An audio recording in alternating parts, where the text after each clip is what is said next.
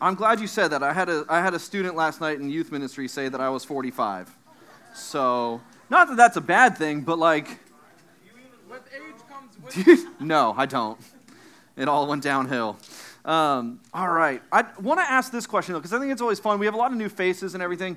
Um, and I'm not going to ask where you're from or what this, but I would love to hear. Um, and you can, if everyone yells it out, then it's completely pointless. But if you just want to share, raise your hand, and I'll pick, uh, you know, and, and I can, you guys can share. But um, how did you get to hear about our ministry? Who, who brought you to, like, did you get invited? Who would like to share kind of, who led them? Yes.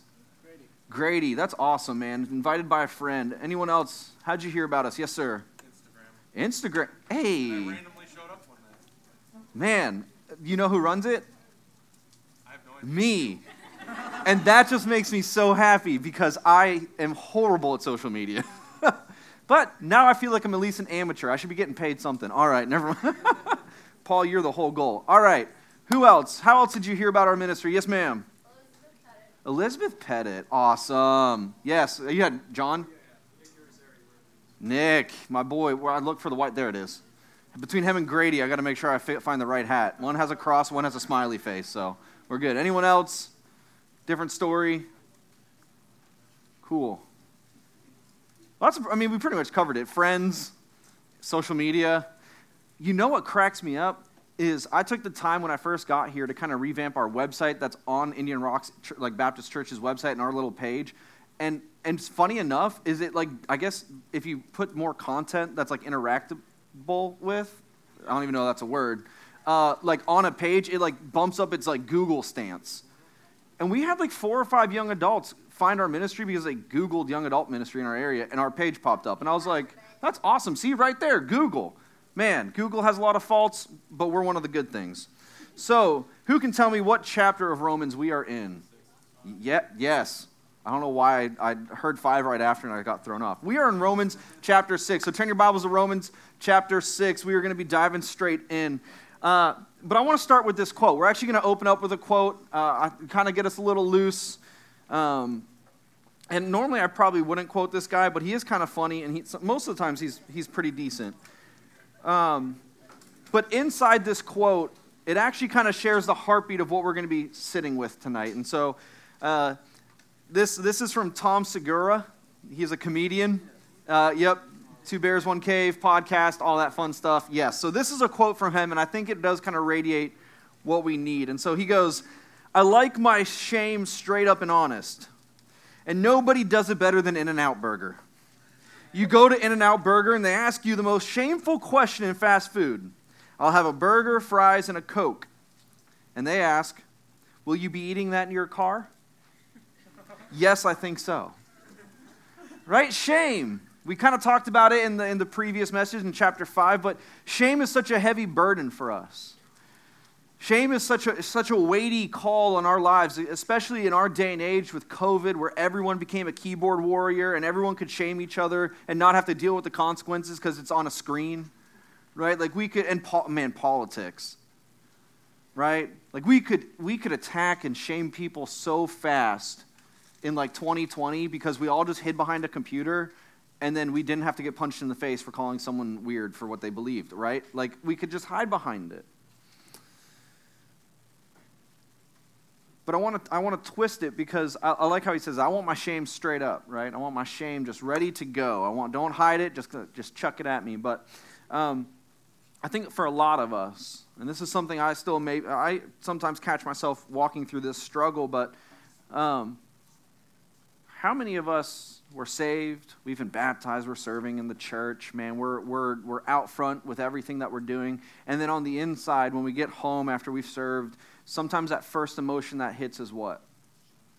Shame, struggle, right? Did I say the right thing? Should I have said what I said? Did I serve enough? And uh, immediately, it's, it's, we, we, it's almost like the fallout of ministry, especially camp. If you go serve at a summer camp for a week, like afterwards, you just like tank, right? You're just like, I had to be on spiritual thousand for like five days so these kids didn't see how broken I was right? And we just wanted to have fun. And then you like get back on Saturday and you're like, I don't even know if I can go to church tomorrow. Like we're whooped. And it's this spiritual high, and every high has a fallout, right? And it's this, it's this fallout. And I think we experience that in very small ways, very daily sometimes for us. Because what happens is we're still human, and even though we're saved, we have sinful thoughts, we commit sinful actions, and immediately we become ashamed of ourselves.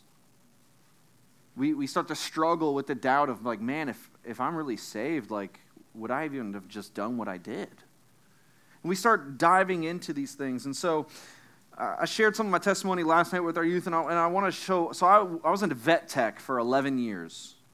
I did not go to school for it. I learned by trial and error. When I say trial and error, I got attacked and bit probably more than anyone else in the field, but it's fine. It's scars and stories, I guess, of and why I only like my cat. Um, because no cat is a nice cat at the vet. But I was a vet tech for 11 years. It was awesome. My, at 16, I was failing school miserably. Um, and my mom's boss at the time, who was also our vet, because my mom's the head tech there, um, looked at me and said, Son, maybe you just need some motivation. How about if I give you a job and you at least get C's or better, you can keep it? And so I got it, and I started off as the kennel kid, you know, scraping the poop and the pee and the runs from the boarding dogs. And whenever a dog got scared and pooped in the hallway, like I was the the attaboy and just go grab the poop and worked my way up. I learned how to draw blood. I helped in surgeries. I did x-rays. I could, I worked the front desk. So I, I built my way up in 11 years. Luckily, I wasn't scraping poop the whole, well, actually, never mind. It's animals. We were always scraping poop. But in that span of time, there was a group of people that I worked with that knew me before I came to Christ.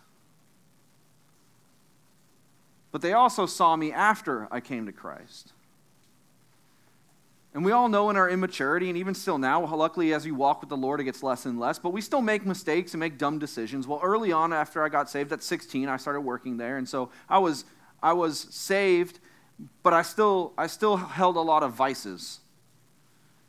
Right? And I still, you know, I would go to church, but then on Monday afternoon after working a 12 hour shift, me and my friend at work would go and, and make dumb decisions, right? Just go act like idiots. And yeah, that squeaks. We're not going to stand there. Um, and, and as I got more serious with my faith, what happened? Confliction struck, confusion set in.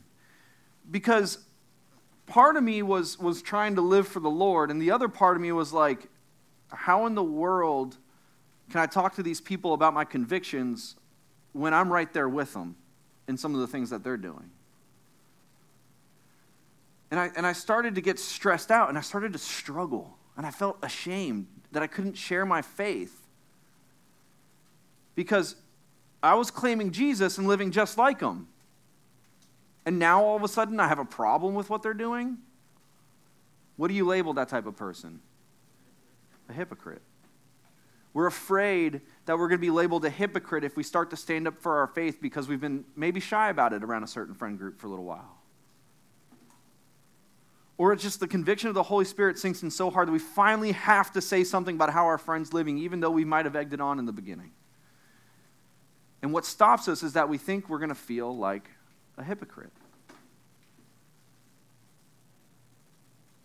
See, I think there's a lot of us in this room that if we're not going to say it out loud, we'd at least admit it to ourselves. That we're ashamed to speak out about Jesus or share pivotal moments of our faith because certain family and friends might not fully get that you're a believer, right? Like, yeah, yeah, I mean, that's cool. You got God on Sundays, but like, let's go get lit on Saturday, right? Like, yeah, you got God on, on Wednesday nights and Thursday nights, but like, come on, Friday, Friday's for the boys. Right? And then all of a sudden, as you mature in your faith, you start to realize, man, like some of these petty things that I've just let go too long are the stumbling block of why I have not been able to step into that next season. And now what happens? You now have to confront that friends group. You now have to confront that person that you've probably been having a wrong relationship with. You now have to confront yourself with the reality that the Holy Spirit's weighing on you so much that you can't live or speak any other way but than the truth. And it's going to be hard, it's going to be rough, and it's going to hurt. Unfortunately for Tom, and his quote about In N Out Burger is he's not wrong. I'd rather have my shame straight up, but I think he loves his shame a little too much. He finds his identity in what's shameful. Right? It's obviously not changing him if he's so used to going that he eats it in his car and they know it. Right? And I, my heart burns for the guy, and I hope the gospel gets to him. I'll probably tag him, hashtag him in this since we made his quote, but who knows? But then there's this other quote from John Leonard. At first, I thought it was John Lennon, and I was like, oh, this is going to set it up so perfectly. It's John Leonard. But it's still a great quote, and I'll explain who this guy is after I give the quote. He says, In the cellars of the night, so like not like the cellars, but like the what we don't have in Florida because you'd hit water, like in a basement. So in the cellars of the night, when the mind starts to move around the old trunks of bad times, the pain of this, the shame of that, the memory of a small boldness is a hand to hold. So he's saying, as we lay there at night, and right, it's all of us. Satan and our own sin starts to just weigh on us, and it's it's like those memes with the brain that's like, "You sleeping? Trying." Hey, remember that one time that you just made a complete, and right, and we just bunny trail, just completely down. Like this is that moment he's talking about. And he said, you know what the remedy for that is? You know what's going to let you sleep like a little baby every night? Just try to remind yourself of one small boldness, one small bold act where you weren't ashamed, where you were bold, you were confident, you were strong. He says, just hold on to that one memory. See, John actually had a lot of room to talk in this area for, for a secular stance, for a worldly stance. This man was a journalist and a critic of culture in the early, I mean, in the late 1900s, early 2000s for the New Yorker, for some other well known newspapers. And, and he, so him and his wife actually worked with him. So him and his wife, their whole job was to study the ebb and flow. They got the people watch. Like, which is great. How many, you don't, we go to coffee shops and just people watch? Anybody else? Amen. All right, good. Some of the couples were like, yes. we get to drink coffee. We don't even have to talk, and it's the best time ever. Right? Not in a bad way. It's a good way. It's peaceful. People watching. Well, they turned it into a business, but unfortunately, what they grasped from humanity, what they grasped from watching people walk around, their nugget of hope was just grab on to a small piece of boldness. That's, that's their resounding cry for how to overcome shame and doubt. Just think back to something bold you did. Well, believe it or not, you can be bold for all the wrong reasons. You can be bold for all the dumb reasons. There's actually, I think, like a whole movie series with Johnny Knoxville about people being bold in all the wrong ways possible. And if I read out of the King James, I'd say the name, but I don't so I'm not going to. But what if we could change this truth? What if, what if there was something greater than just thinking of something I did that's going to help me get through the night? What if there's something out there that's so pivotal, so true, so amazing, that's beyond me, that when shame and doubt and sorrow hit my heart, I don't have to dig down into the cellar of my own heart trying to scheme up something that I may have done. I can turn to something that's already been done. I can turn to something that's outside of myself that's guaranteed, that's true, that's accurate, that's historical, that can't change no matter how stupid I get. What if we could have changed the answer for John and his wife? So, what does that look like? Well, that looks like studying Romans chapter 6. And I titled this sermon Creature and Creator. And, and I had a different title, which sounded way cooler. And then this one, just for me, summed it up so much better. So let's dive in. Let's see what this has to say. Because last week, we talked all about what? Gospel and sorrow, right? We talked about how the gospel, if we have a right view of the gospel, we now look different at the topic of sorrow. It gives sorrow purpose. It gives sorrow meaning. It gives us a reason for why we might be suffering. The gospel gives us purpose in all aspects of life. And I think even last week we kind of talked about that, right? Sometimes we can doubt where we stand. We can doubt if we truly are His. And a lot now with our church, we, we talk about a thing called theological triage or, or um, doctrines and beliefs that we will stand firm on, and others that we'll kind of have preferences with, and others that are like great coffee shop talks that really aren't going to affect how we see the gospel, right? And that, that of first of importance level is anything that pertains to the gospel. That secondary level, right? That, that secondary issues are like denominational distinctives, like, hey, we sprinkle, you dunk. Okay, we're probably not going to worship together on a Sunday morning, but like you're still a brother and sister in Christ, right? Or, hey, we only sing hymns and you guys have a full on fog machine. We might not worship together, but we're still going to call each other brothers and sisters, right? And then there's the third issues where it's like, hey, you going to get raptured before tribulation? Hey, we're already in tribulation. Hey, have you ever heard mid wrath? Right? There's those topics where most of you already are like, what in the good Lord is he talking about? Right? Those are those third tier issues to where when you know you're around a group of firm believers that you've been doing life with, that you can throw in the nugget of like, hey, what do you think about post mill? And then you just go at it, right? You know, is there going to be a kingdom? Is there not? You know, we have those topics. This topic we're going to cover tonight is first tier. If we can't get this one right, we go off course quick. And so let's dive into the first few verses. Starting in verse 1, it says, What shall we say then, right? If it's by grace through faith, if the work is complete, if it is finished, then what shall we say then? Are we to continue in sin that grace may abound? By no means. How can we who died to sin still live in it? Do you not know that all of us who have been baptized in Christ Jesus were baptized into his death? We were buried, therefore, with him by baptism into death, in order that just as Christ was raised from the dead by the glory of the Father, we too might walk in newness of life. This is that picture. This is that, that moment when we go to do baptisms this is that narrative that we give because that's what he's expressing. He's saying, listen, you've been buried in the likeness of his death, raised to walk in newness of life. Is the gospel only a future reality? No, the moment you surrender your life to Jesus, your eternal life starts then.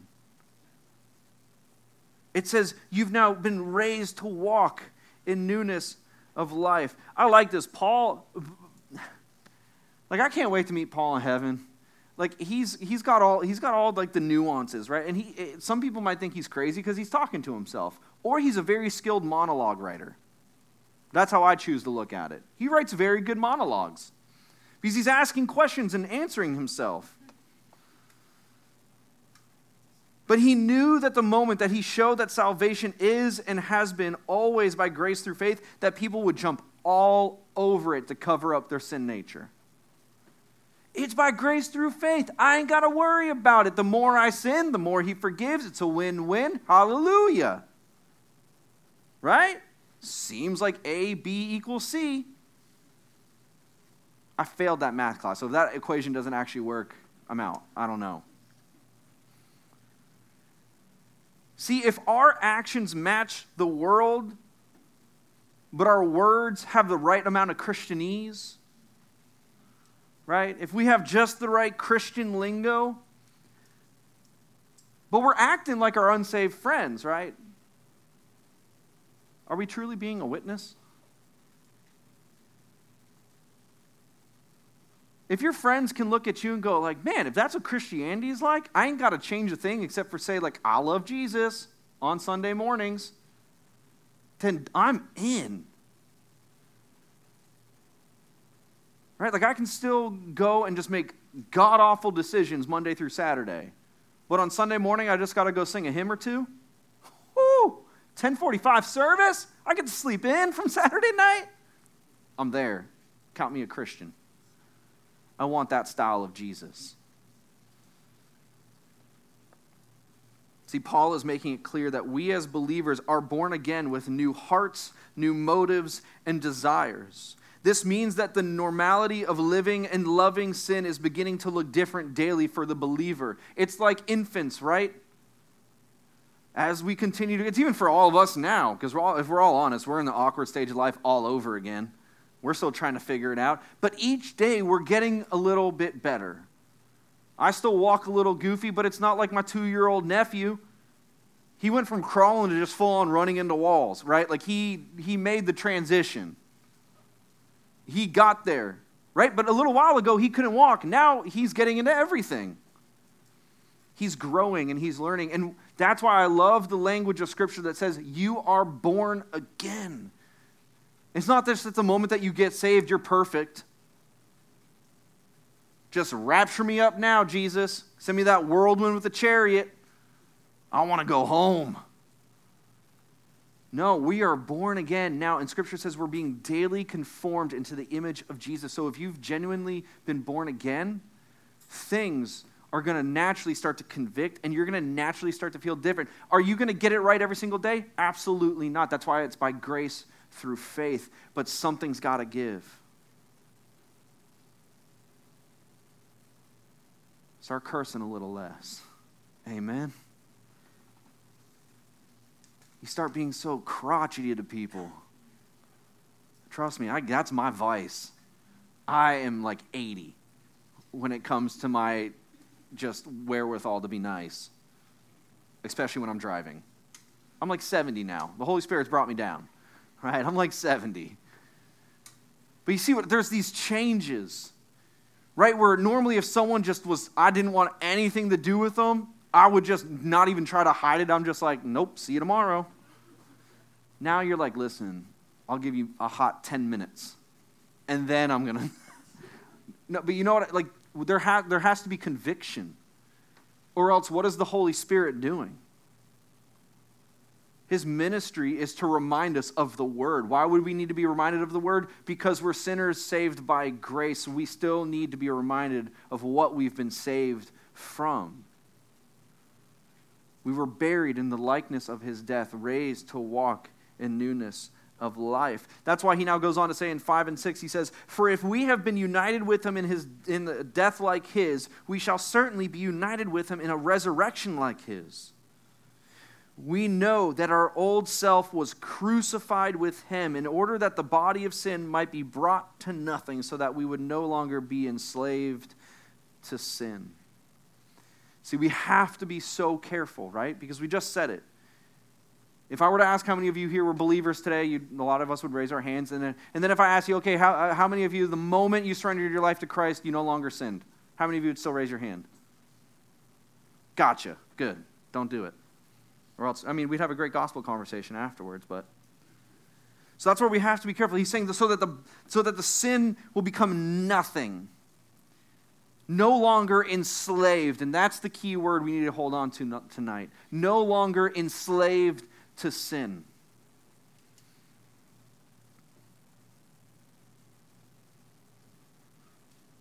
I really wish some of us would actually take some of this terminology more serious, though, because it says, Ephesians 2, right? You were dead in your trespasses. And all of us are like, yeah, that's, that's pretty intense. I stopped spit and dip, though, and like I go to church on Wednesday nights, so you know what I mean? Like Jesus is pretty helpful. No, no, no. You were dead. I don't know if you've ever seen something dead, but like it doesn't do anything. It serves no purpose or reason. It it dead. But the moment it gets life, right? When we when we're alive, we're different than being dead, right? If someone was made alive just to act dead, what was the point of being made alive, right? See, that's the beauty of these words. He doesn't just say, hey, you guys sucked kind of bad. Like, without Jesus, you're kind of a turd.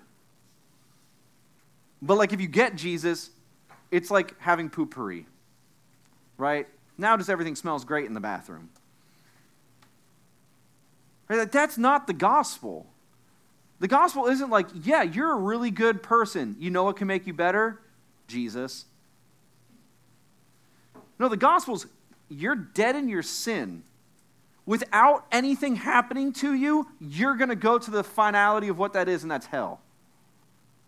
But thanks be to the grace of God that Christ Jesus came at just the right time so that he could show us in redemptive history the historic, accurate, true, perfect salvation message, which is him dying on the cross and then conquering the grave.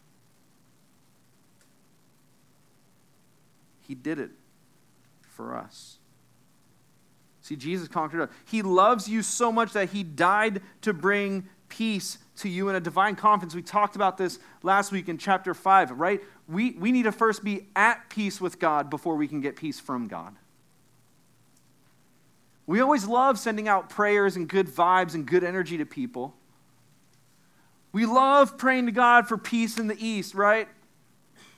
We just, we, we love peace. We love divine peace. But 95% of the time, we forget that we need to first be at peace. And how do we become at peace with God? It's through the gospel of Jesus Christ that makes us in a right standing with God. See, we want peace so that we don't have to worry about the sin and the decisions that we're making, right? We love the band aid of grace slap it on there so grace can abound more, right? I want to keep sinning, but then I'm going to band aid the wound with grace so that God gets the glory. It's not how it works. By no means, he says. See, in Jesus, what you think is ugly about yourself, he says, I made it in his likeness. See, we get, an, we get an eternal peace the moment we surrender our lives to the gospel. The moment we understand the gospel message, we understand that we were made in the likeness of God. That's why humanity is different. That's why we were given the gospel, not Fluffy or Lucy or Lassie. God didn't send Billy Graham the Greyhound to them to go get saved in the pound. No, He sent Christ Jesus in the form of man to come save humanity. You are unique you are different. So the moment you start hating yourself, you're hating something that God created. And the only way we can truly ever start to love ourselves is to know that we are not our own. To know that we were made by someone who says in the Psalms, I have knitted you in your mother's womb. I knew you from before the foundations of the earth. I formed you. So when we go home and we feel like no one will ever love us, no one will ever like us, we're never going to get a date, it must be me. I'm ugly, I'm horrible. What's wrong with me? Why did he leave? Why did she not like me back? I pray that you turn to the one who made you and see what he has to say about you. He says, I went to the cross so that you could find purpose, that you could find your passion, that you could find your identity. See, what you struggle to stop doing in your sin nature, He has given you the power to overcome it in Him. You're not defined by your sin nature any longer when you're in Christ Jesus. See, what you wish could be different about yourself, he brings purpose and reason. Why? Why can't I sing? Why can't I be up there with Kev and Grady? I wish so much that I could be there because you're too blinded by seeing what others have that you don't see what he's given you. Try stepping back and just seeing the gifts and the talents and the abilities he's given you, not other people. And when you finally come to that realization in the gospel, then you're going to start flourishing with the people around you and serving His church so wholeheartedly. You'll find purpose and reason. See, all the areas that shame tries to attack and control are swallowed up in defeat the moment the gospel changes us. The moment you understand the gospel message, sin and shame is defeated for you. The problem is we keep our hearts and minds set on all the negative, sinful, shameful things where God is telling us in Romans 12 that we'll hit eventually renew your minds daily on what? On the Word. Renew your mind daily on the Word, not just a word, not just a positive thought or a mantra that you write in Sharpie on your bathroom mirror, not the 25 attributes that you tell yourself are great about yourself in the mirror every morning. It says renew your mind on the Word. Remind yourself that Jesus Christ came and died for you that he spilt his blood for you. That while you were still a sinner looking in the mirror telling yourself you're awesome, he came and died. So that you could have life. So, how do we let this truth sink in? Because this sounds awesome, right? Sin and shame can go if we just understand the gospel. How do we let this sink in? Well, verse 15, if we scoot down a little bit to verse 15. What then? Are we to sin because we are no longer under the law but under grace? Again, by no means. Do you not know that if you present yourself to anyone as an obedient slave, you are slaves of the one whom you obey, either of sin, which leads to death, or obedience, which leads to righteousness?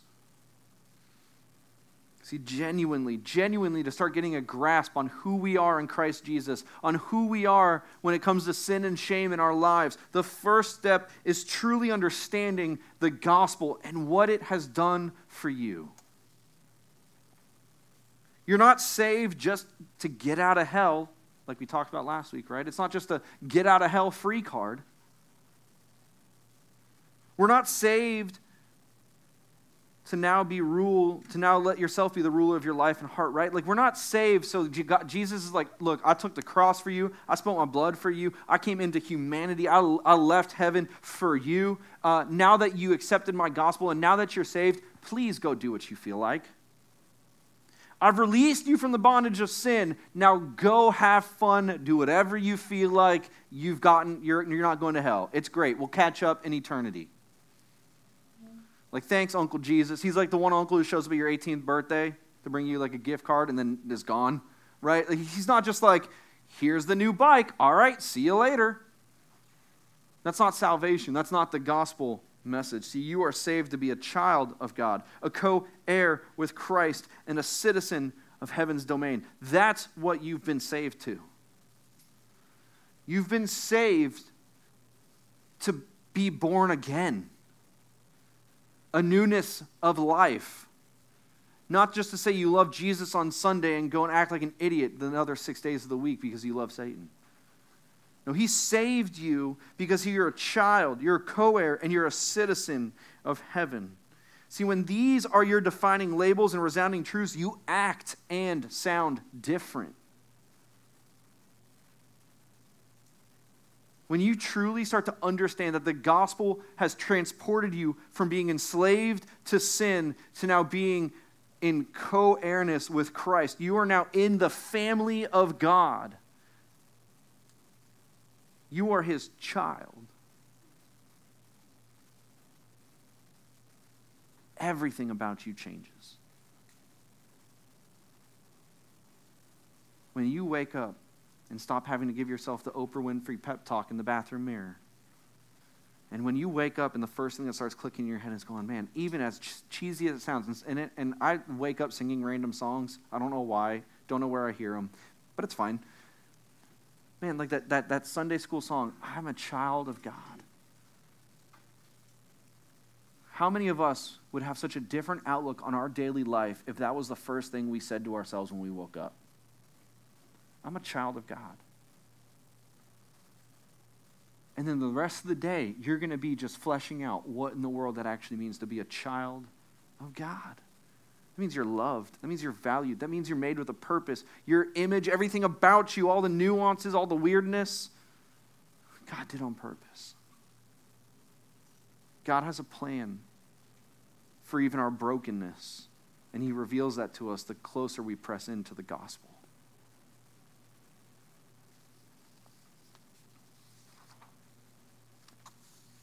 But thanks be to God that you who were once slaves of sin have been become obedient from the heart to the standard of teaching by which you have been committed.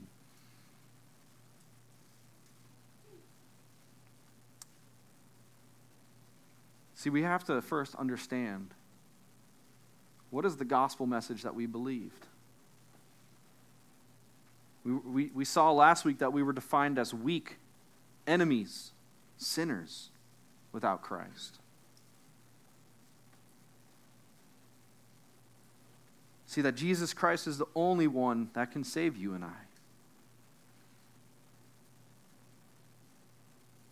See, if I stood here every Thursday night, I feel like we could probably pack this room out and have to move to a different building if all I did was come up here for about 15 20 minutes, tell you to hold up your Bibles even though they're closed, and just say, You are loved, right?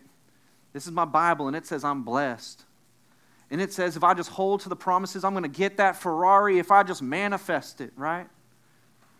We hide our, we hide our tithings in the church bathroom walls. If you don't know the quotes, Joel Osteen. But, anyways, we're going to move forward. Right? If, if all we ever believe about the gospel is that, that we're going to live this blessed, grandeured life with no pain, no suffering, and a lot of Botox, then we've, we've missed the gospel. Why? Because that's not the gospel we find in Scripture. That's not the truths that I'm going to preach from this pulpit to you. That's not the truths that we're going to talk about when we get around these tables in small groups. That's not the truths that we're going to teach you in life. What I want all of us to understand is that, man, without Jesus, we suck. We are broken, we are dead, and we will never find purpose and reason. We will never know truly how loved and valued we are as a human being until we surrender our lives to the one who literally died for us. That is when all of the brokenness, all of the shame, all of the sorrow, all of the doubt, all of the questioning, and all of the hurt can get wrapped up, be put to death, and He can reveal to us what He has in store for us.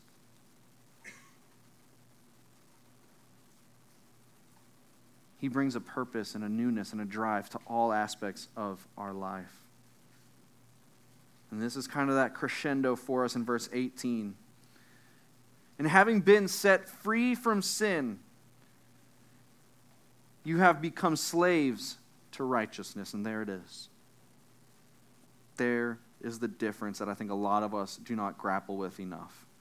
I'm speaking in human terms, he says in verse 19, because you, uh, because of your natural limitations. For just as you once presented your members as slaves to impurity and to lawlessness, leading to more lawlessness, so now present your members as slaves to righteousness, leading to sanctification. And this is this truth. This is the truth that I said is of first importance that I will stand on, that I will flesh out, and I will have conversations with until the day I die a genuinely believed gospel is genuinely going to be producing fruit in your life. A genuinely changed soul is genuinely going to start to look different. There is no true gospel found in these pages that says just believe it so you don't go to hell and keep living like a moron. But the gospel I find says, You have now been crucified with Christ. You have now been buried in his likeness, and you've been raised to walk in newness of life. I'm going to look different. Not that I, I might look different, or if I feel like it, I can look different later on. It's not that Jesus is my Savior, and maybe 10 years down the road, I'm going to make him Lord when I want to become a disciple of his. No, Romans 10 9 and 10 tells us what we all know Romans Road. At least most of us probably do, because I say it at least once a week here. But Romans 10 9 and 10 says, if you confess with your mouth that he's what? Lord.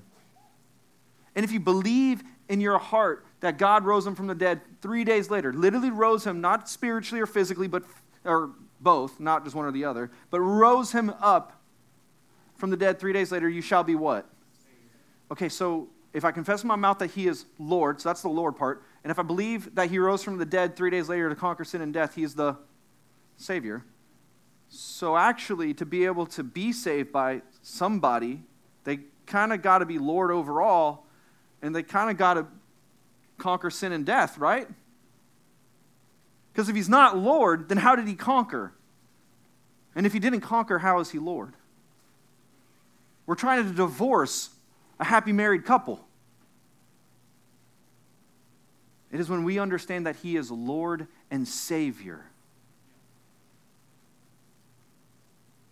That's what makes him different from Buddha, Mohammed, Allah, all these different, you know, Marianne Baker, Christian Scientology, right? or Christian Science, there you go. I got the two mixed up. But my point still stands that a changed life, a truly gospel powered life, is going to produce gospel fruits.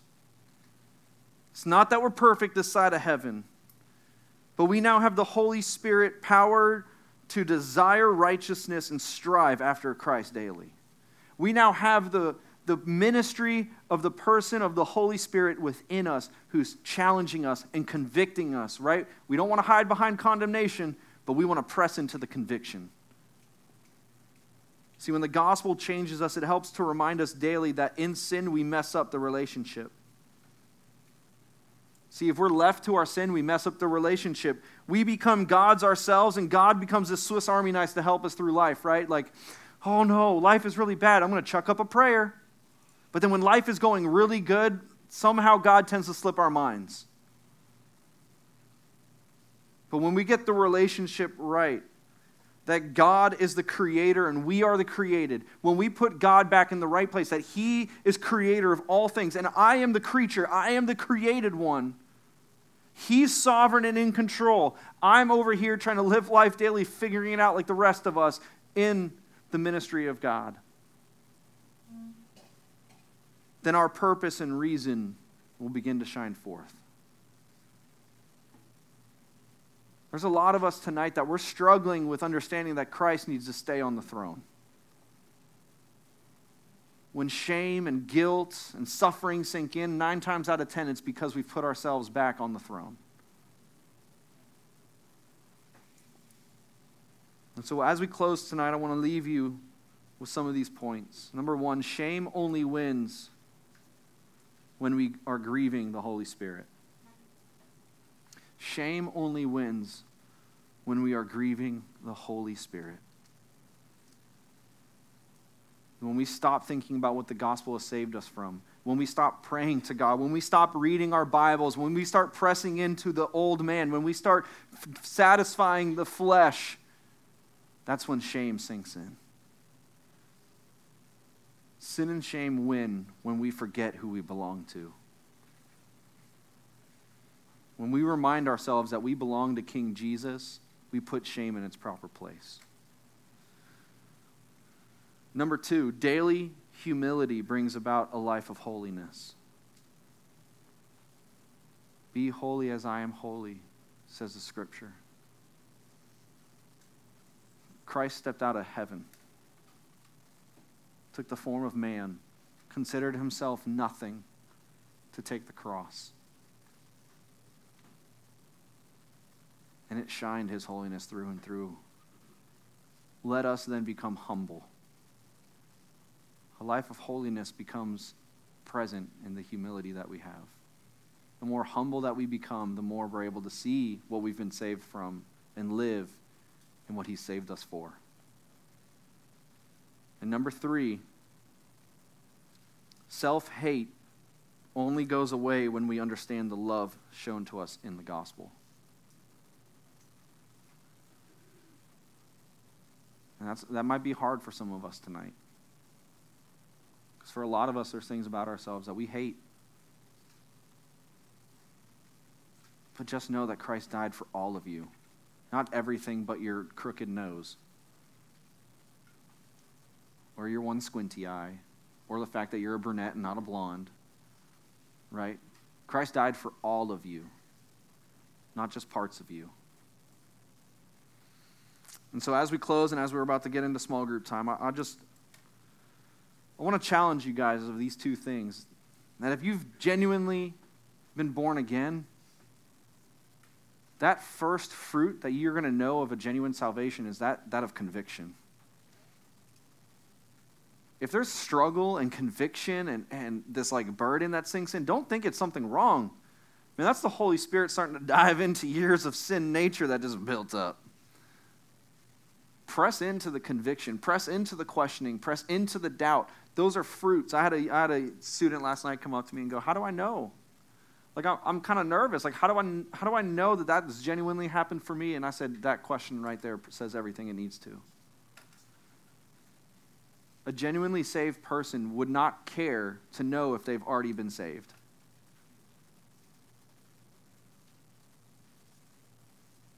See, if they're unsaved, they're not going to go like, like I thought I was, like maybe I am. No, nine times out of ten, unsaved people are going to go like, yeah, no, I don't believe that garbage. And she lit up. It was, it was the best thing ever. It was awesome. But we've, we've, we've walked away from that, that area of pressing into those who question, those who doubt. Instead of walking with them, we shame them. Just have more faith. Well, that didn't answer a single thing.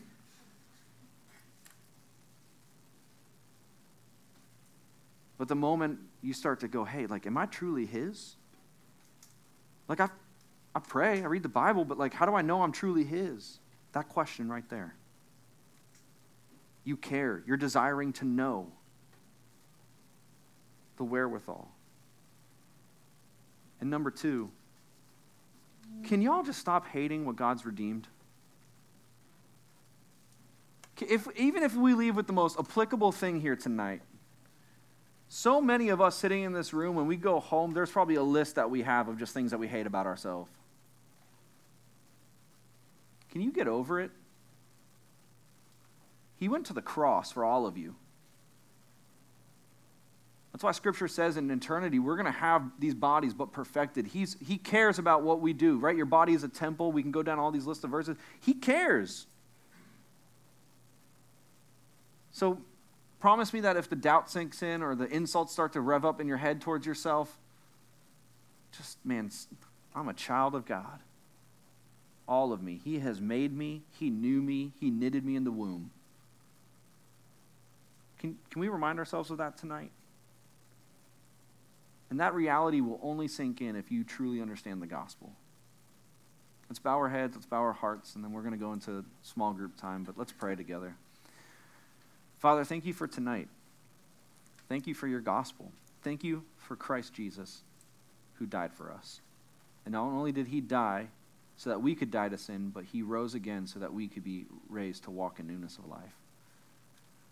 God, shame sucks. Sin sucks. And they attack us constantly.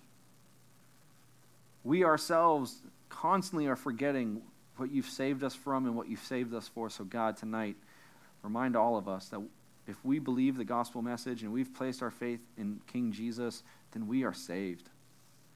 And we are held firm. And we have purpose and reason. And God, if there's a single person in this room tonight who's struggling with the gospel, never accepted the gospel message, God, I pray we have those conversations here tonight. Father, let us put sin and shame to death by turning to the cross. God, we love you.